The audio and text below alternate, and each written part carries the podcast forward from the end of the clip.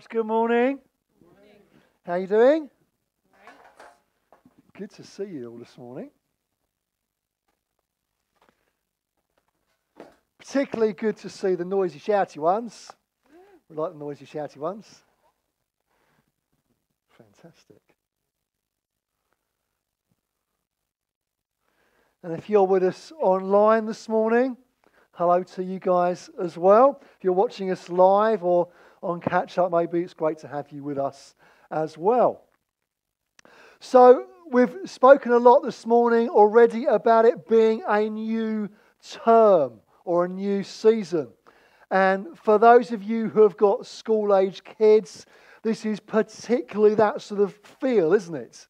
And uh, I know January is a new year, but it always feels like September is when things really start.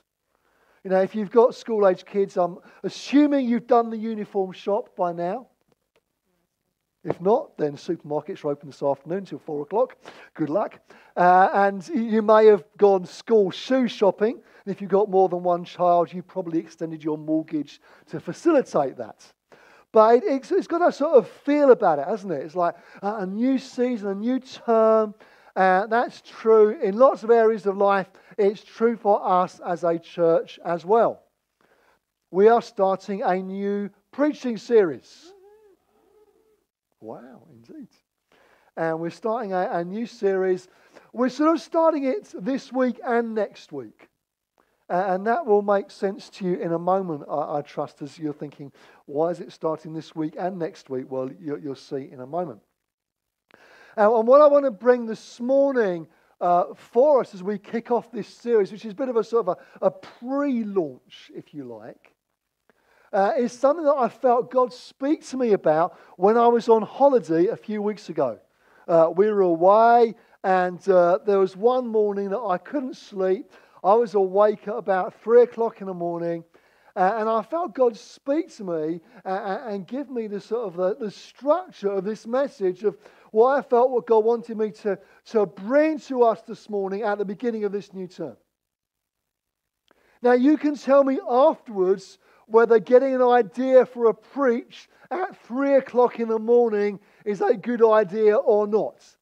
We shall see. You might be thinking at the end of it, that was a good way to do it. Maybe you should go on holiday more often and get more ideas at three o'clock in the morning. Or maybe you're thinking that was a really bad idea. You're better off doing it on Tuesday at nine in the morning. We shall see. You can, you can tell me later. But as I was lying there thinking and, and pondering about this new series that we're starting,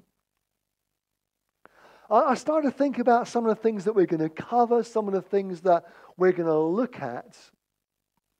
And I felt God speak to me about some things that we needed to say first before we got there. And so, our new preaching series, which sort of starts this week and next week, is going through the Gospel of Mark. Now, in our Bibles, we've got four Gospels Matthew, Mark, Luke, and John. They're written by four Gospel writers of the, the same names, and they give us the earth, they give us the accounts of the earthly life and ministry of Jesus. It's where we go to read about what Jesus said, what he did, the things that uh, he did amongst the people of his time. And Mark is one of those books, one of those gospels. And the word gospel literally means good news. So it's the good news about Jesus. And I happen to like Mark for a number of reasons. Firstly, it's the shortest gospel. So if you want one to, for a quick read, that's the one to go to. But also, Mark is action packed, full of adventure. There are things happening on every page. At every turn, Jesus is doing something, saying something. There's something happening all the time. Mark is, is, is a great read, uh, and we're going to spend the next few uh, months or so in, in going through it. We're going to finish it on Easter Sunday next year because the Gospel of Mark actually finishes with the Easter story. So, the death and the resurrection of Jesus, that which we celebrate at Easter, that's where Mark lands. That's where he finishes his Gospel. We're going to land there at Easter Sunday next year, which also happens to be my birthday, by the way. So, you can make a note of that if you wish. But that's where we're going to land it. We're going to go through, uh, there's some other things happening various Sundays as well. But our main bulk of preaching the next few months is going to be the Gospel of Mark. We're going to take this journey through the book. And you, always, you will see as we go that what we're going to look at is not just a commentary on what Jesus said and did, but rather it's a model for us. So I want you to expect some challenges. I want you to be expect to be provoked. I want you to expect God to speak to you as we read this book together. Because that's what happens as we read God's word. He speaks to us. It's like the book is alive. It's like it, the words are living and active, one writer puts it. Because God speaks to us as we read it. It's not just like you might read a, a favorite novel. No, this is God's word to us. And He speaks to us through it. So there will be some challenges. And like I've said, this particular message is almost a prequel that's the in thing these days, isn't it? Have a prequel of things. I've just been listening to uh, a podcast about the, the prequel to, to, Lord of the Rings that Amazon uh, uh, uh, uh launched recently. That's the end thing, is our prequel to something. Well, this is the prequel to our Mark series. Tim is going to do a fantastic job next Sunday of properly launching it for us and giving us an overview and uh, and launching us into the series proper. This is the week before. But actually, we will look at some passages in Mark, as well as a passage in another gospel, the Gospel of John. So why don't we pray, uh, and then we'll get into the message itself, okay? Father, I want to thank you for your word. Thank you that you speak to us from it.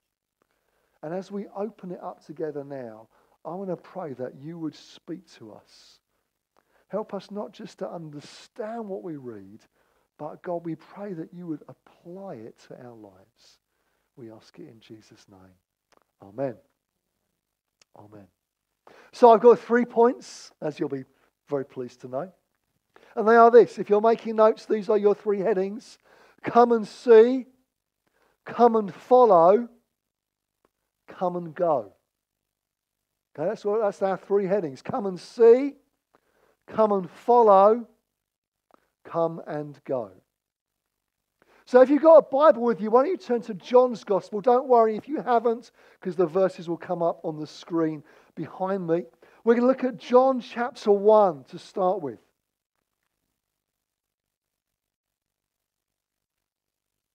We're going to jump in at verse 43. So, John chapter 1, verses 43 to 46. The next day, Jesus decided to leave for Galilee. Finding Philip, he said to him, Follow me. Philip, like Andrew and Peter, was from the town of Bethsaida. Philip found Nathanael and told him, We've found the one Moses wrote about in the law, and about whom the prophets also wrote, Jesus of Nazareth, the son of Joseph. Nazareth? Can anything good come from there? Nathanael asked. Come and see, said Philip. Come and see. So, okay, we're not in Mark's gospel now. This particular event is recorded for us in John's gospel. But obviously, it's the, at the beginning uh, of the, uh, the main period of ministry of Jesus as he's beginning to call disciples to follow him. And we find here that there are actually two accounts of this phrase, come and see. Verse 41, we find Andrew going to Simon, come and see.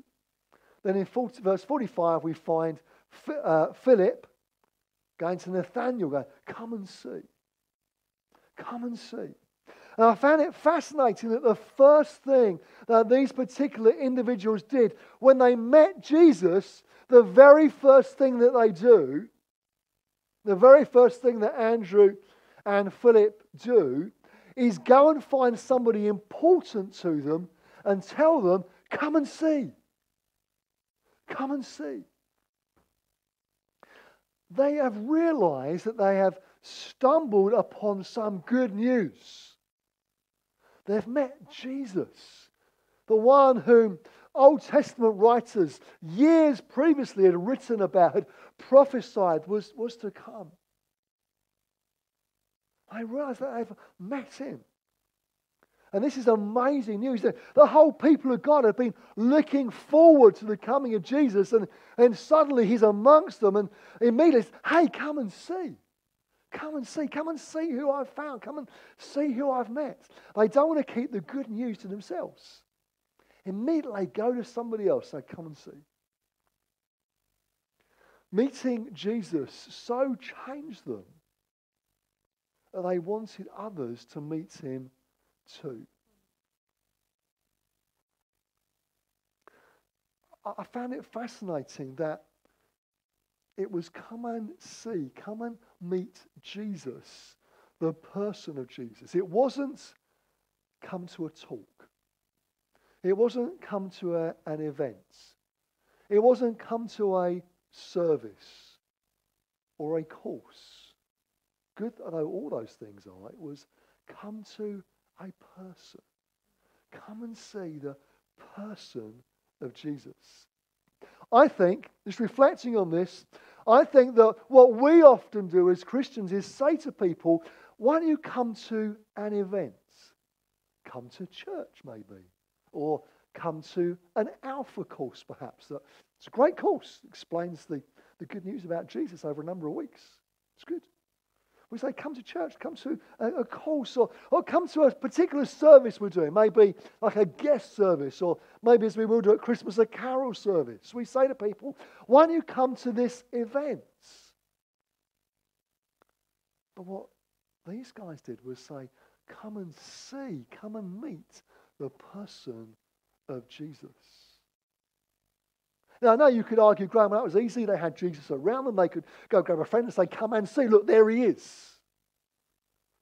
But I do think there's a provocation and challenge for us. Have we got into inviting people to an event or an occasion rather than come and see, come and meet the person of Jesus?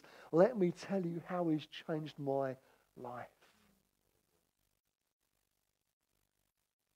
Now, I'm not saying that services or events or courses are bad. They're not. They're good. I had some time in uh, just at the beginning of the summer with Nicky Gumbel, who's the, the pioneer of the Alpha course that we're familiar to many of us. It's a great course, runs in, in thousands of churches all around the world. Loads of people have done it and have met Jesus as a result of it. It's a good thing. But I think we've we're focused on inviting people to an event, not to meet the person of Jesus. Andrew and Philip invite people to meet a person. They want to introduce their family and friends to the person of Jesus Christ. They thought person and then occasion. I think often we think occasion and then person. My challenge to us is this I think we change it. I think we need to change our language to be, hey, let me tell you about the person of Jesus. Let me tell you about what he's done for me. Courses and events should help us introduce people to Jesus. They're not an end in themselves. Get people so interested in the person of Jesus, they're next like, hey, yeah, I want to come to a course, I want to come to an event to find out more. But why not tell your story about what Jesus has done for you? And to state the obvious, Andrew and Philip knew exactly who to go to to tell about Jesus. There wasn't any wondering of, oh, I wonder who, should, who I should tell. Oh, I've met this Jesus, and it's great, but I'm not sure who I should talk to about it. They knew straight away who to tell. My question for you is this who, you, who should you go and tell? Who is in your immediate world that needs to hear the good news about Jesus? Who do you need to say, come and see to? Who would you go to? And has meeting Jesus so impacted us that we can't help but say to people, hey, come and see. Let me tell you about what Jesus has done for me. It's my first point. Come and see. Come and see the person of Jesus. But secondly, after come and see, is come and follow. So this is in Mark chapter 1. So we are getting into our Mark series now. You'll be pleased to know we're in chapter 1. Uh, we're jumping halfway into the first chapter. Tim will do the first bit next week. And it's in verse 16. So, Mark chapter 1, verse 16. As Jesus walked beside the Sea of Galilee, he saw Simon and his brother Andrew casting a net into the lake, for they were fishermen. Come follow me, Jesus said, and I will send you out to fish for people. At once they left their nets and followed him. And then another account in chapter 2, verse 13. Once again, Jesus went out beside the lake. A large crowd came to him and he began to teach them. As he walked along, he saw Levi, son of Alphaeus, sitting at the tax collector's booth. Follow me, Jesus told him. And Levi got up and followed him. When Jesus called people, it wasn't to a meeting, it wasn't to a series of talks or lectures, even though he was uh, going to be preaching to big crowds. He literally called people to follow him. Follow me, is what he says. And people literally did. They stopped what they were doing and followed Jesus. I mean, I read that and think, well, what happened to the nets? What happened to the boats? What happened to the following day's fishing that was planned? Well, for Levi, who was sitting at the tax collector's booth, what happened to the people that were queuing up, waiting to pay their taxes? We're not told. What we are told is that these individuals stopped what they were doing and followed Jesus. Follow me was Jesus' command and invitation to them, and they did. They changed everything in their lives and followed him. Think about it for a moment. It wasn't just to add Jesus to an already fairly full schedule. It wasn't, well, just see if you can shoehorn in Sunday morning and maybe a Wednesday night. And that's okay. But it was literally follow me, and they did.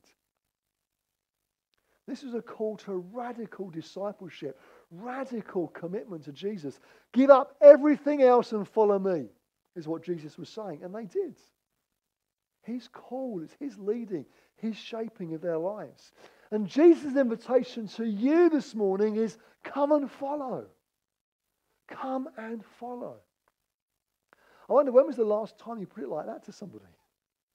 That sort of radical commitment to Jesus. When was the last time somebody put it like that to you?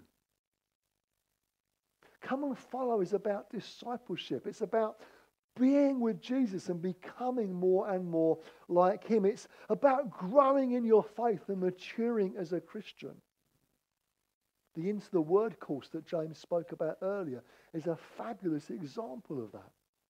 An opportunity to grow in your faith, to mature as a Christian, to uh, broaden your knowledge of Scripture. That's come and follow. So I wonder, who are you encouraging to follow Jesus? Who are you getting alongside to say, hey, come on, follow. Let's, let's follow together. Who's getting alongside you to encourage you to follow him and give away your life in following Jesus and his call upon you? Come and see. come and follow. And then thirdly, we've got come and go. Come and go. Mark 1, again, verse 38. Jesus replied, Let us go somewhere else to the nearby villages, so I can preach there also. That is why I've come. So he traveled throughout Galilee, preaching in their synagogues driving out demons. Then in chapter 3, verse 14, says Jesus appointed 12 that they might be with him and that he might send them out to preach and have authority to drive out demons. In the Gospels, there is always a going, there's always a being sent part of the picture. Whether it's Jesus going to the next town or the disciples being sent out to, to preach themselves, there's always this sense of mission, always this sense of movement, always this sense of going. And as soon as the disciples are called together, immediately Jesus is sending them out. You're thinking, well, he's only just got them in. But part of getting them in is sending them out. That's all part of the same package. You see, following Jesus is not a passive thing, it's an active thing. It's exciting. There's adventure, there's risk. And where there's adventure and risk, there's faith to be grown and faith for God to breathe on.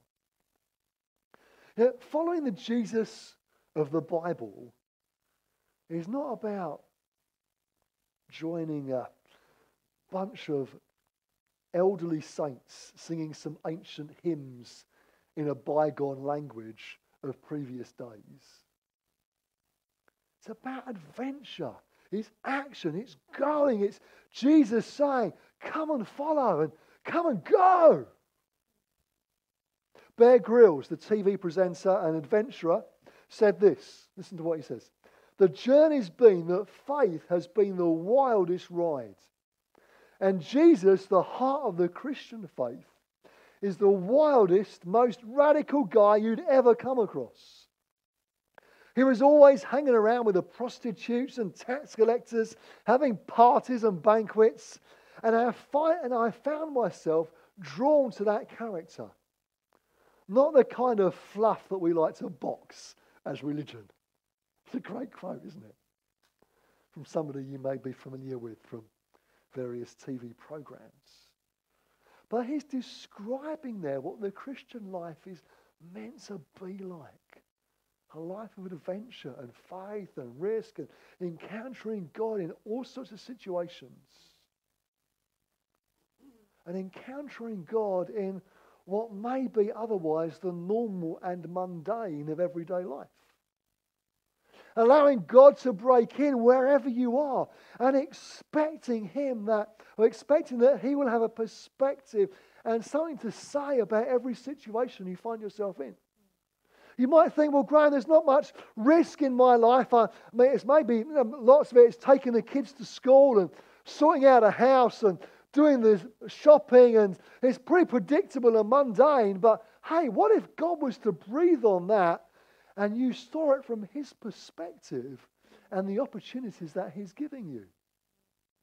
You might go, well, Graham, my, my life is very predictable. You know, I turn up at work at nine o'clock on a Monday morning, and you know, Mondays goes, and Tuesday's very similar, and Wednesday comes round, and Thursday's a bit different sometimes, and then there's Friday. It's much the same, and there's not much risk and adventure there. But what if you saw it from God's perspective? What if you saw it from the perspective of the people that He's bringing around your path and across your um, influence to be able to speak words of life and encouragement to? What if you saw your um, work life, your, your daily life of Monday to Friday as adventure with Jesus, not just paying the bills?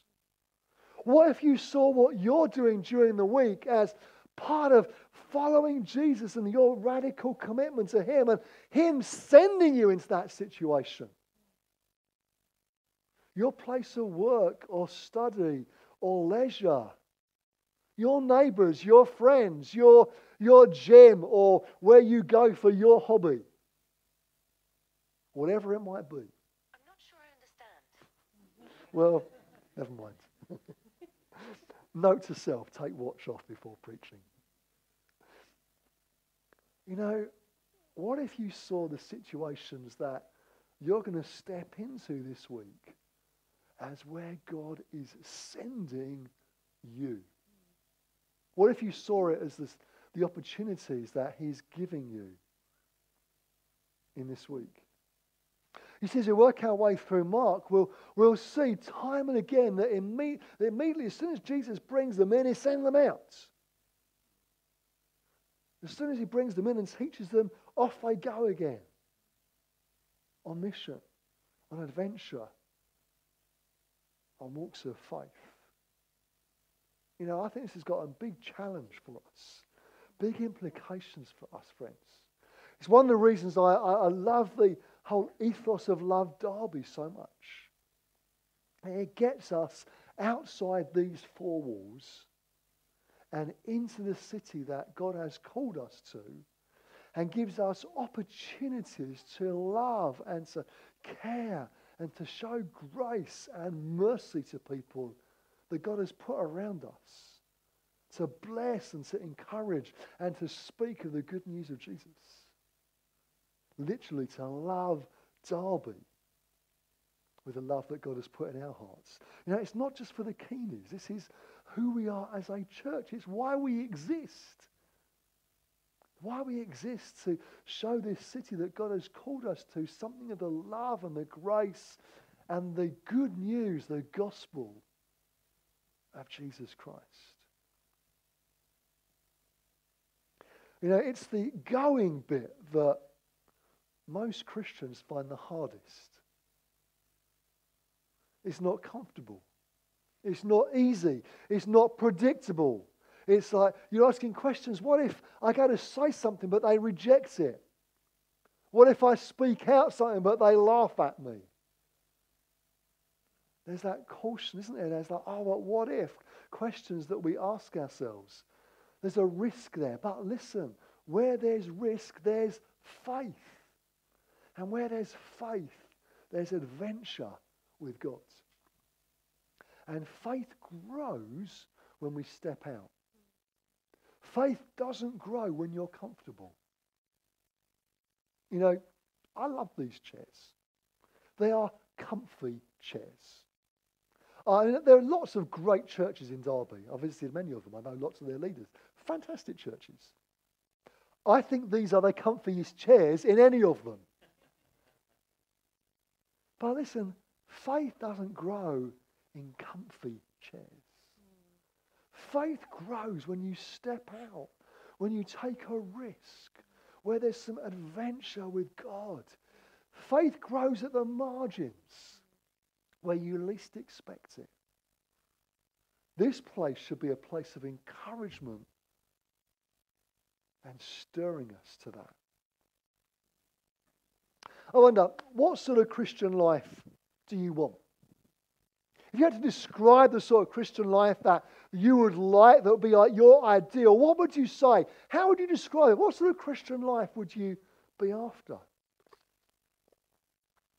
Would it be one that was fairly mediocre, sort of going through the motions, quite predictable, really, but not a lot going on? Or is it a life where you want God to move powerfully?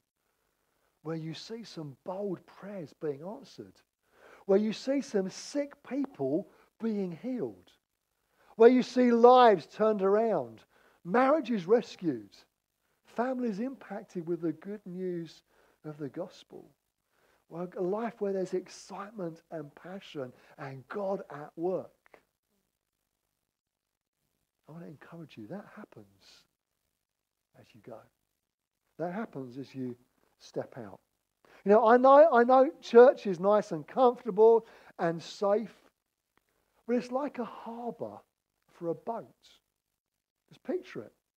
Picture it in, your mind, you know, nice harbour Maybe some luxury cruisers there, maybe a few sailing vessels, ships of all sorts of different sizes. It's nice and calm and serene and peaceful, isn't it?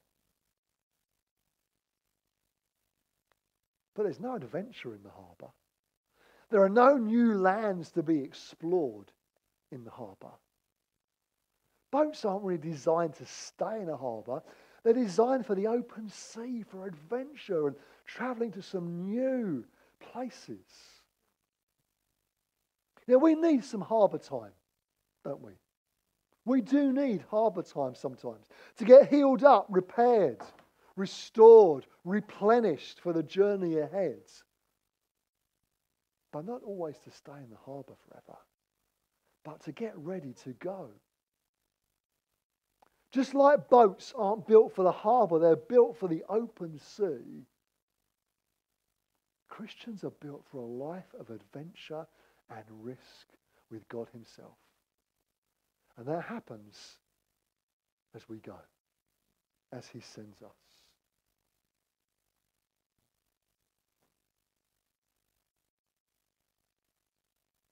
So, what about us? we begin to wrap this up, what about us? I wonder, who are you saying, come and see to? Who is on your radar to maybe even this week to say, now come and see, let me tell you about what Jesus has done? Now, Jesus was really happy hanging out with people who were far from God. Really happy in their company. Really happy to spend time with people who were a million miles away from any relationship with God, at least so they thought, until they met Him. Are you looking for opportunities to say, come and see, come and meet the Jesus that's changed my life? what about following? Come and follow. What about following? Who are you saying, hey, come and follow to? Who are you getting alongside to encourage, support, to disciple? Who's doing that to you? Come, let's follow God together. And finally, this come and go. Where are you going this week? What's your going arena for you?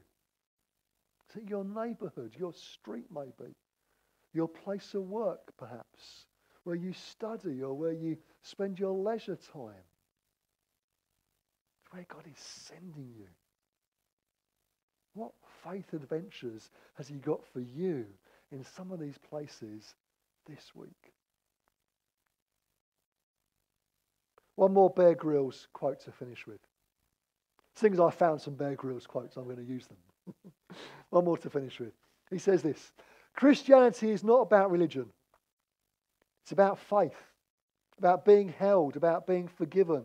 It's about finding joy and finding home. We all want that. But nobody wants religion. Why do people turn away from faith? They're not turning away from religion. They're, not turning away from religion most of the time. I've yet to meet anyone who doesn't want to be forgiven or held or find peace or joy in their life. We try loads of other stuff and we think booze or foxy women or whatever will fill it. His words. But it doesn't fill the hole.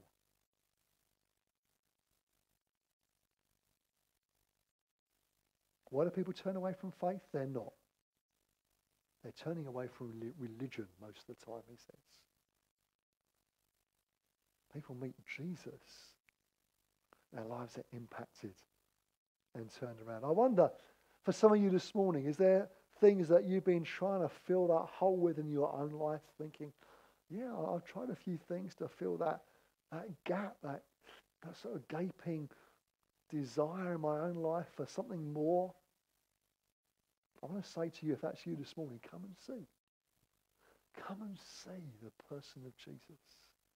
Come and meet him. Not come and meet religion. Come and meet Jesus. Come and meet the Jesus of the Gospels that we'll spend these next weeks looking at. The one who will change your life forever. The one who calls you, invites you to follow him. The one who offers forgiveness, peace, and joy. Let's pray together as we finish.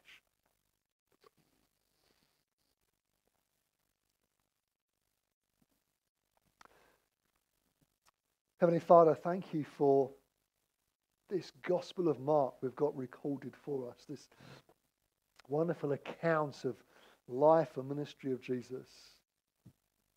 And God, I pray that over these next few weeks together that you'll be speaking to us from it. But Lord, I pray particularly from this message today that God, we would want to see Jesus afresh.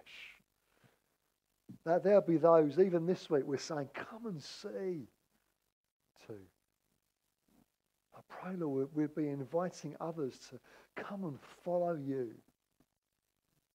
And I pray for each of us, we get a fresh sense of you calling us to go, calling us to impact the world around us with the good news of Jesus Christ.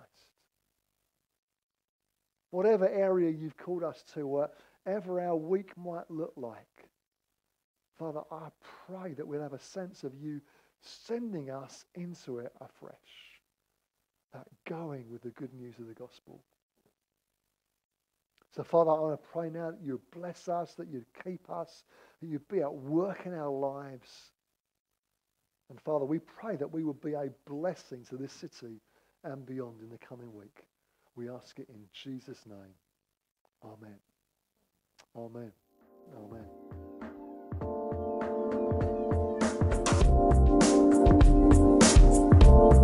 Thanks for listening to this Jubilee Church podcast. Feel free to check out our website at www.jubilee.org.uk or come along on any Sunday